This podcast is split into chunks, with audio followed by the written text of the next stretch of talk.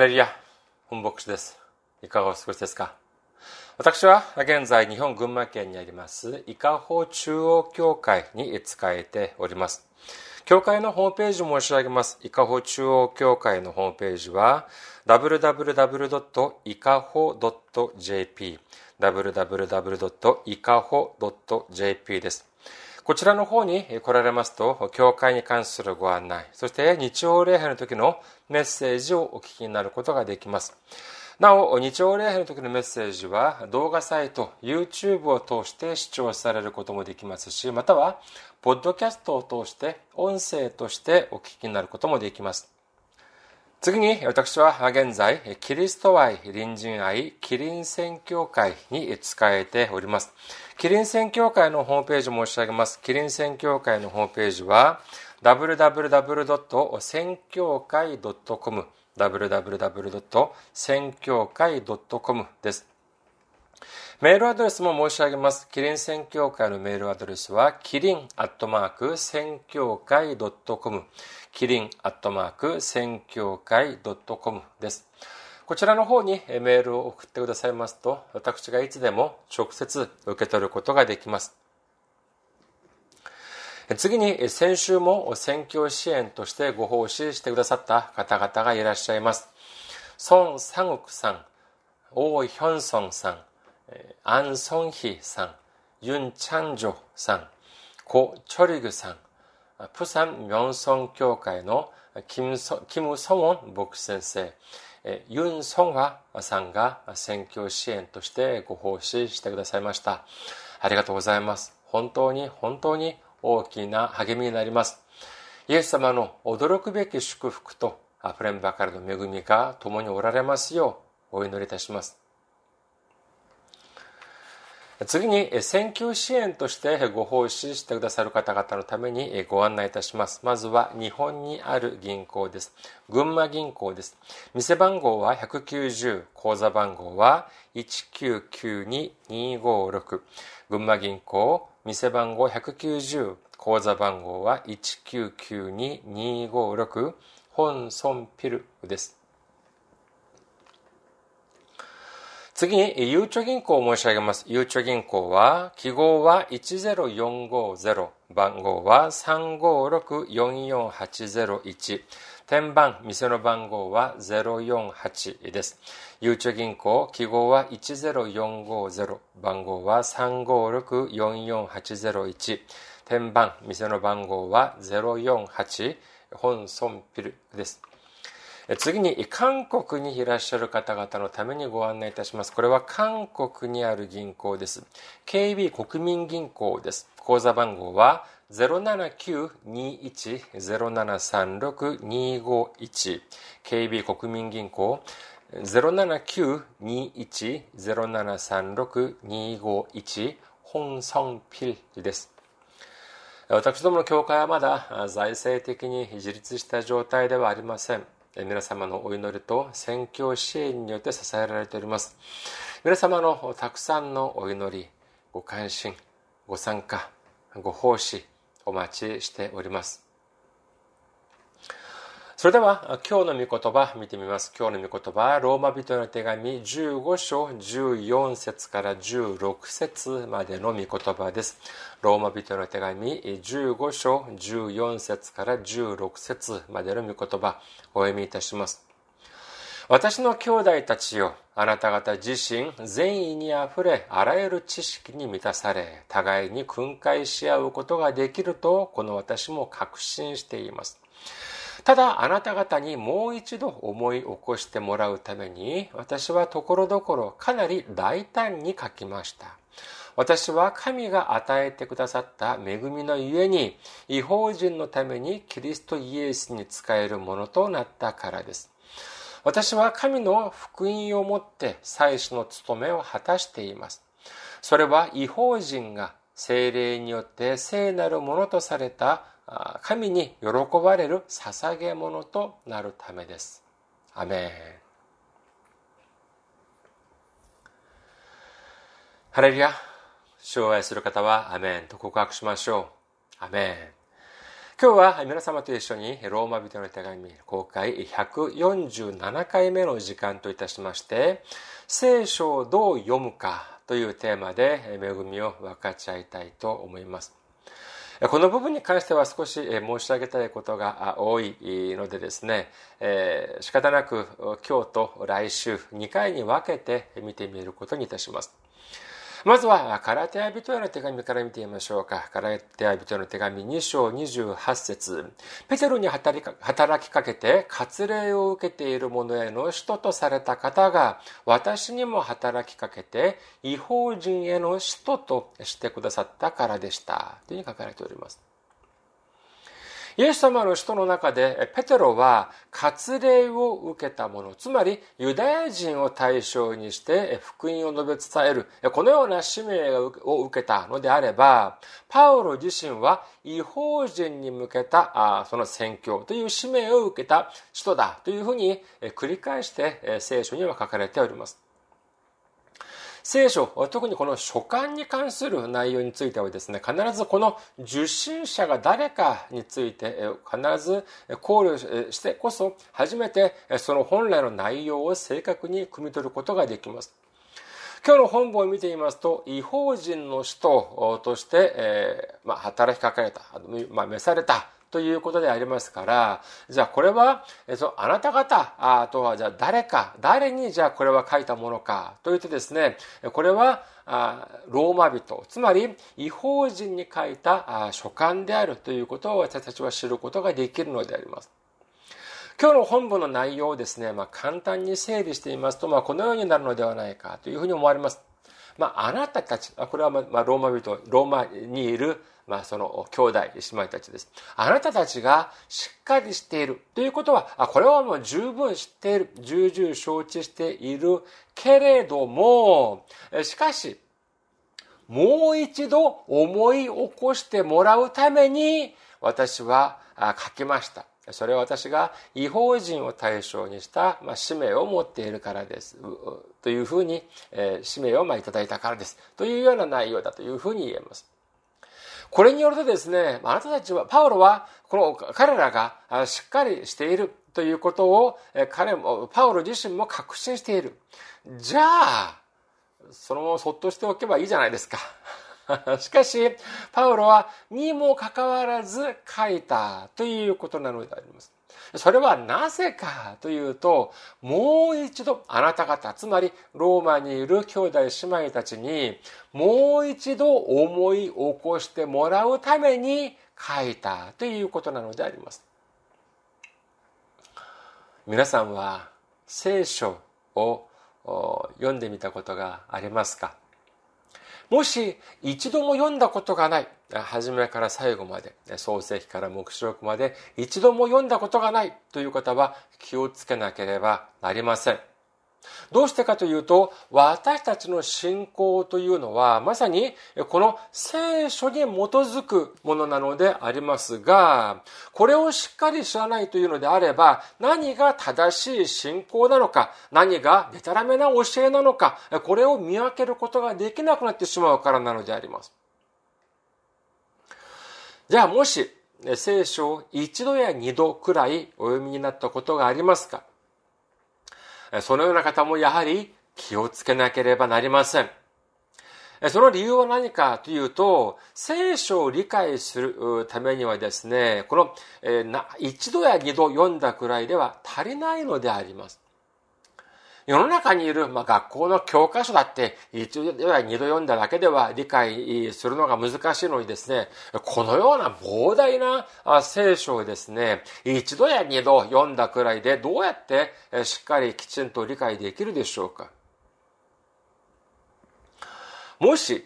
えー、そしてもしですね、聖書もう何度も何度も数えきれないくらい読んだという方がいらっしゃいますか？私が本当に、えー、申し上げます。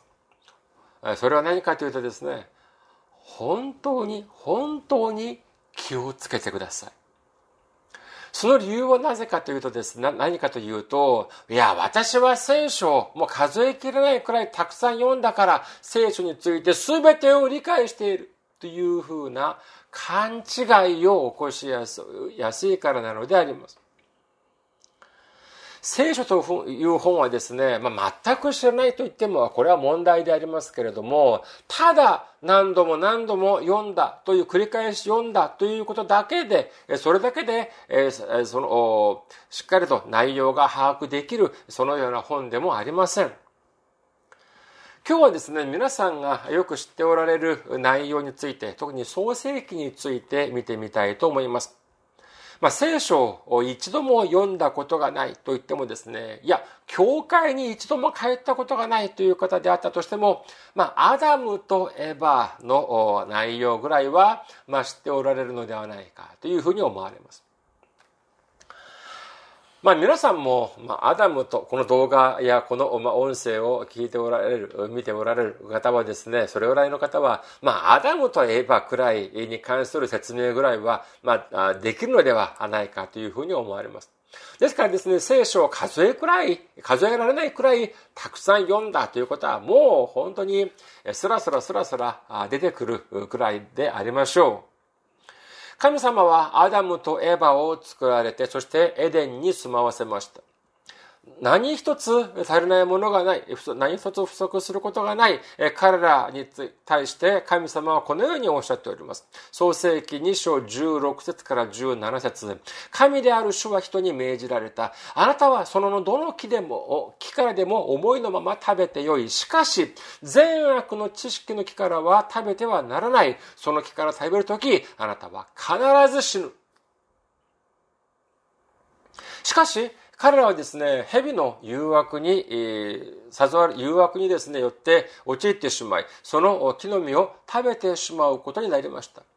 すると、神様はすでにおっしゃったように、この世のも美しいもので溢れている、このエデンの園から追い出して追放してしまう。それだけでなく、永遠の命さえも奪われて結局、死に至り、いうことになってしまうのであります。土に帰るということになってしまうのであります。ここまでは問題はありませんよね。それではじゃあ、次に見てみるので次に行ってみ、進めてみたいと思います。日曜学校でもですね、ちょくちょくこれ出される質問でありますけれども、いや、他でもない神様が直接作られたのに、人を作られたのにですね、じゃあ、ちょ、ちゃんと作ってですね、罪を犯さないようにしてもいいんじゃないか。そういうふうにしたら、私たちだってね、永遠の命を持ってですね、エデンのような素晴らしいところで暮らせるのではないか。なのに、えー、なんで神様はこのようないい加減な、いい加減に作ってしまったんでしょうか。もしこのような質問をされると皆さんどういうふうにお答えになりますか？神様が私たちを作られたのであれば、そもそも罪を犯さないように作ればいいのではないでしょうか。なのに、蛇が誘惑したからって言って、それに誘われてですね、罪を犯してしまったということなのであります。このような質問に対して皆様はどのようにお答えになりますか？これについてはですね、まあ、かなり質問も今まで多かったでしょうね。模範回答があります。何かというと、神様は人間に対して自由意志を与えられたということなのであります。神様はですね、私たちがロボットのようにただ与えられたプログラムに沿って動くように作られたのではなく、自由意志。自由意志。つまり、罪を犯すこともできれば罪を犯さないこともできるような、そのような能力を私たちに授けてくださったということなのであります。このような主張をそもそも誰が初めてしたのかというのは定かではありませんが、今もですね、そのまあ、本当に申し合わせたようにですね、そのほとんどの韓国もそうであり、日本もそうでありますけども、注釈、聖書の注釈を見ていますと、申し合わせたように、このように自由意志を与えてくださったからだというふうに書かれているのであります。私はこのような主張に対してですね、まあ、同意はしなかったけれども、まあ、でも、何度も読むたびにですね、まあ、聖書のその創世記を、この場面を読むたびに、まあ、うん、まあ、そうかなとかいうふうに思いながら読んだのでありますけれども、今回また新たに読み返してみると、どうもそうではないように思われるんです。もし罪を犯すこともでき、罪を犯さないこともできる、このような自由意志、このようなことが自由意志だというのであれば、そのような意志というのは、じゃあ必ずしも人間だけに与えられたものなのでありましょうか。まあ、そのうちの教会、イカオ中央教会のにですね、一匹の犬が いるんです。結構賢いです。でこの犬が一匹いるんですけれども、この犬にですね、ボールを向こう側に投げるとですね本当に、えー、すごい速いスピードでですねそのボールを加えて持ってきます。でもですねいつもじゃあ100%そういうのではないんです。自分が面倒くさい時はですねいくらボールを投げてもそれを取ってきません。じゃあそれでは神様はこの犬にも自由意志を与えたということなのでありましょうか。少し考えてみれば、その辻褄が合わないっていうことをすぐ知ることができるのに、ただ有名な人が言ったということでですね、それを鵜呑みにするというのであれば、それこそ自由意志がないということではないでしょうか。私たちはここでですね、一つ考えてみたいと思います。一緒に考えてみたいと思います。罪を犯すこともでき、犯さないこともできる、そのような自由意志を神様がアダムとエバに与えた結果、彼らは神様が与えてくださった自由意志を持って罪を犯してしまいました。もしこれが本当なのであれば、一番悪い人は誰ですか？神様でしょう。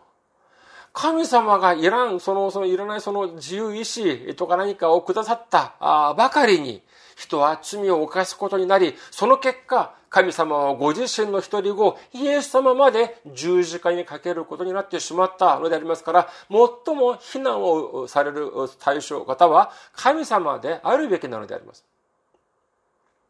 しかし、義なる神様が非難を受けられるべきだ。いやいやいや、これは奇弁です。決してそのようなことはないのであります。それでは、ここに込められた本当の意味は何でありましょうかこのようなことを考えずにですね、ただただ繰り返し聖書を読んだとして、それが何の意味があるかということなのであります。さあ、この論理においてですね、最も問題になる部分は何かというと、まさに聖書にも登場しないこの自由意志という単語なのであります。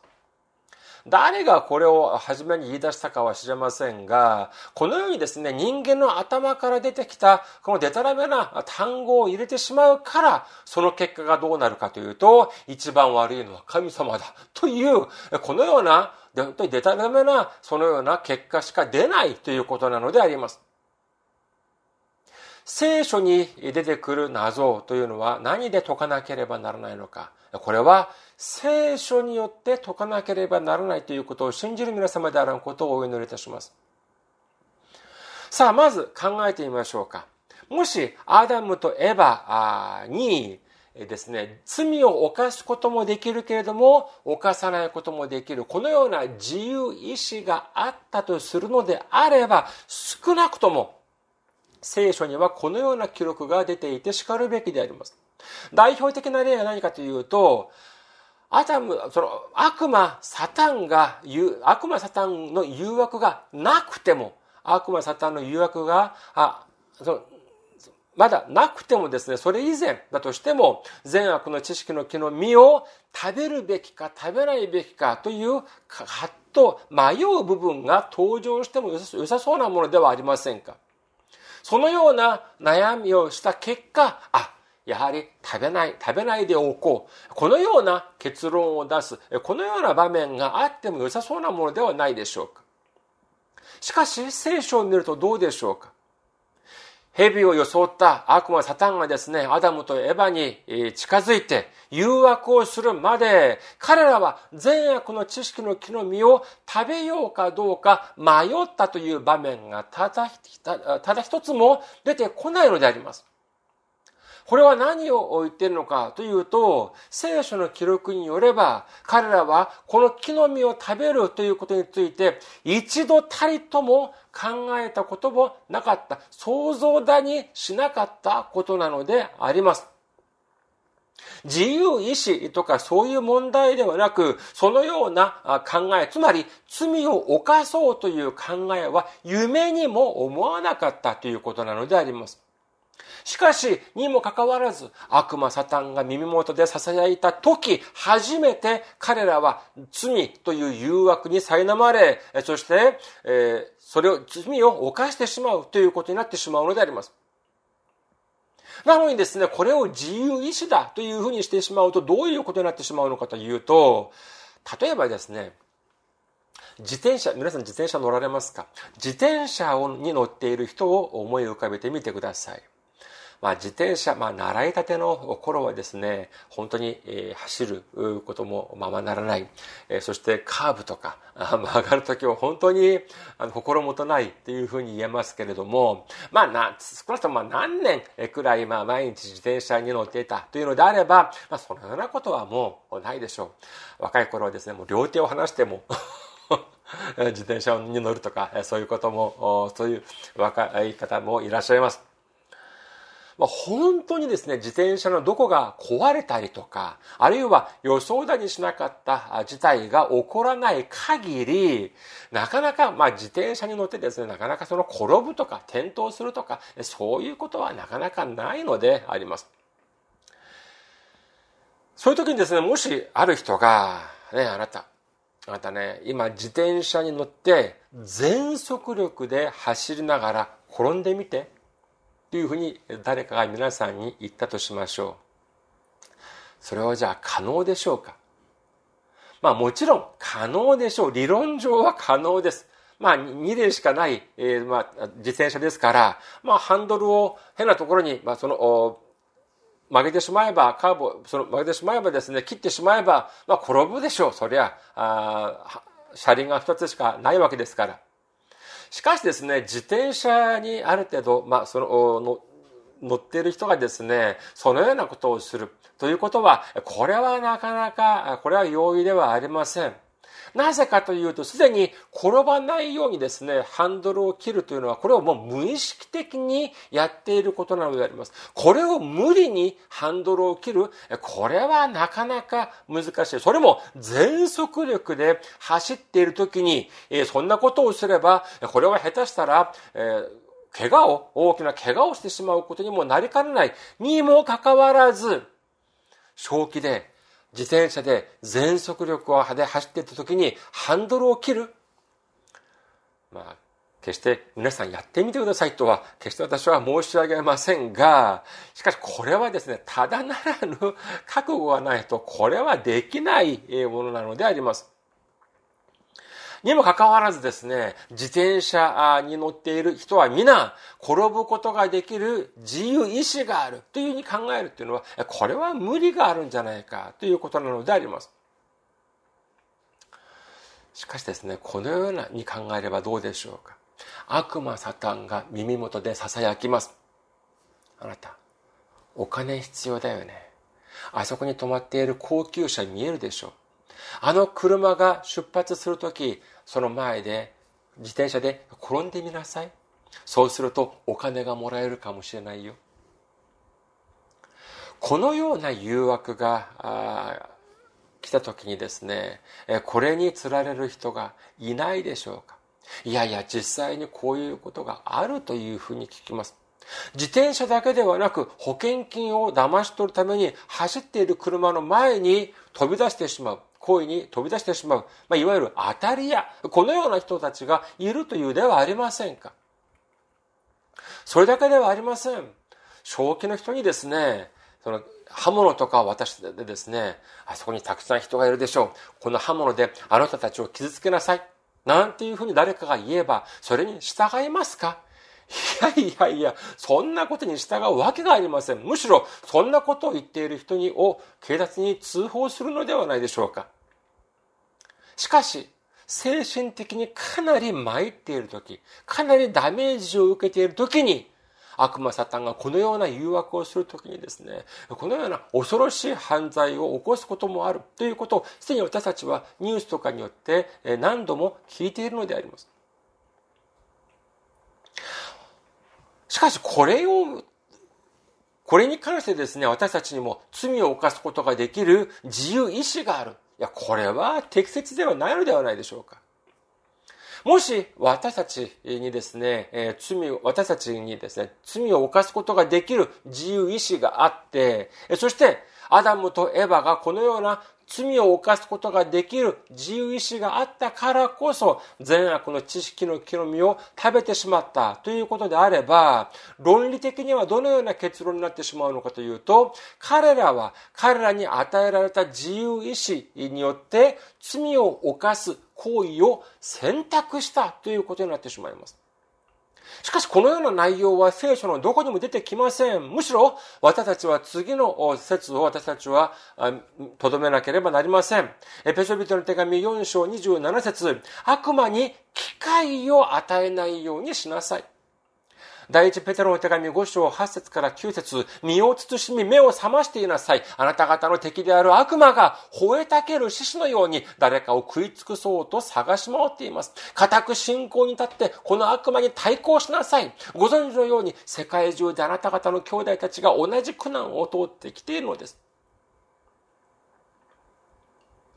人間に、人間が罪を犯してしまうということは、人間に与えられた自由意志があるからではなく、むしろ悪魔サタンに機会を与えてしまったからだというような解釈がより聖書的だというふうに言えるのであります。さあ、それでは、アダムとエヴァが犯してしまった罪について考えてみましょう。聖書によると彼らは神様の御言葉、つまり善悪の知識の木の実を食べてはならないという神様の御言葉を聞いた後、ただ一度たりとも彼らはこれを食べてみようというふうに思ったことはありません。しかし悪魔サタンが誘惑をして初めて善悪の知識の木の実を食べるということが、をまそういう考えに至ってしまったのであります。それでは結局彼らが犯してしまった罪は何でありましょうか？ローマ人の手紙5章17節から18節もし一人の違反により一人によって死が支配するようになったのなら、なおさらのこと。恵みと義の賜物を溢れるばかり受けている人たちは、一人の人、イエス・キリストにより、命にあって支配するようになるのです。こういうわけで、ちょうど一人の違反によって全ての人が不義に定められたのと同様に、一人の義の行為によって全ての人が義と認められ、命を与えられます。この御言葉によりますとですね、一人の人、つまりアダムは、が、アダム一人が罪を犯してしまうことによって、他の人たち、他の人たちが、すべての人たちが罪を犯すことになってしまいました。しかし、これを挽回するためにですね、イエス様が来られたということなのであります。このためにイエス様がされたことは何か義の行為であるということなのであります。それでは義の行為とは何でありましょうか？もし、アダムとエヴァが善悪の知識の木の実を食べる、そのような行為自体が罪だというのであれば、義なる行、義の行為というのは、その実を食べないことではないでしょうか？しかし、こういうふうに、その問題を、にアプローチしていくとですね、これはアダムとエヴァが、じゃあその木の実を食べたという罪を犯してしまったのであれば、イエス様はその実を食べてはならない、食べないためにこの地に来られたというふうになってしまいます。こういうふうに考えるとですね、結局、これは迷宮の中に入ってしまうのであります。答えが出てきません。イエス様がじゃあその木の実を食べないためにこの地に来られた？これに答えはないのであります。私たちはですね、その木の実を食べたか食べなかった、ここれにとらわれるのではなく、神様の御言葉を守ったのか、守らなかったのか、ここに注目する必要があるのであります。神様の御言葉、神様の命令を守るというのは何でありましょうか？これは従順なのであります。神様がアダムとイエス、アダムとエヴァにですね、禁じた具体的な行為が何なのかというのは、これは重要ではありません。何を食べるなとおっしゃったのか、どこに行くなとおっしゃったのか、その具体的な内容が重要なのではなく、その命令に対してアダムとエヴァが従順しなかったというのが、これが確信なのであります。これは中心なのであります。すべての悪の根源はまさにこのこの不従順。アダムとエヴァが犯した不従順のせいで、たくさんの人々が罪人となってしまいましたが、これを正すために、イエス様がされた義なる行為というのが何でありましょうかそうです。これがまさしく十字架という従順であったということを信じる皆様であることをお祈りいたします。だからこそ、ローマ人の手紙5章19節には次のように書かれているのであります。ローマ人の手紙5章19節すなわち、ちょうど一人の人の不従順によって、多くの人が罪人とされたのと同様に、一人の従順によって、多くの人が偽人とされるのです。アメン。こういうふうに見てみる見てみるとですね、アダムとエヴァが堕落することによって、これが堕落についてですね、私たちが知るべきことは何かというと、私たちには、私たちに罪を犯すことができる自由意志があるのかないのかというのではなく、従順なのか不従順なのかということなのが、ま、ということがまさに重大なポイントなのであります。私たちが聖書を何度読んだのかというのはですね、まるで、えー、そうですね、教会に何年通ったのかというような、と同じようにですね、大きい意味がありません。それが重要なのではないのであります。そうではなく、聖書を一節読んだとしても、単にですね、有名な人が、有名な方がおっしゃったから、有名な教授、有名な牧師先生がおっしゃったから、まあそうなのだろうというふうに鵜呑みにするのではなく、そこに込められた主の御心を知ろうとする、知ろうと努力すること。そのようなあその心を持って、持つ必要が、心構えを持つ必要があるのであってですね、だからこそ、パウロもローマにいる兄弟姉妹たちにもう一度考えるように、このローマ人の手紙を書いたというふうに私たちは受け取る必要があるのであります。聖書は単に私たちにですね、A か B なのか、というふうに選択ができる自由があるということを知らせてくださる、知らせてくれる本ではありません。そうではなく、不従順なのか、従順なのか、肉なのか、霊なのか、そして滅亡なのか、永遠なる命かということを問いただしているのであります。ヨハネの福音書3章16節神は実にその一人子をお与えになったほどによう愛された。それは、御子を信じる者が一人として滅びることがなく、永遠の命を持つためである。ローマ人の手紙8章5節から6節肉に従う者は肉に属することを考えますが、御霊に従う者は御霊に属することを考えます。肉の思いは死ですが、御霊の思いは命と平安です。これから私たちは聖書が私たちにくださる御言葉を悟ることによって、不従順ではなく従順を、肉の考えではなく御霊の考えを、そしてこれによってついには滅びではなく永遠なる命を得られる皆様であることをお祈りいたします。ありがとうございます。また来週お会いしましょう。